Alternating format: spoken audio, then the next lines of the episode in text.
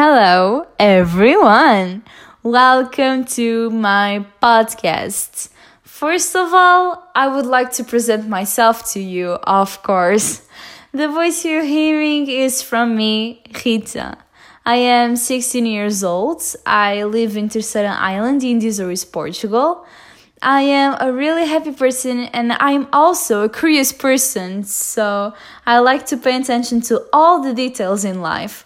I am working to go to college, and after that I would like to become a translator because I love speaking other languages, especially English and German. Those are my favorites for sure. I'll try to keep you updated with a new fresh podcast every week. I really hope I can make it because it will be a little hard, I guess. This one was just a brief introduction of myself, so at this time you probably have another podcast to listen to next with a different interesting subject. Don't you miss it. See ya!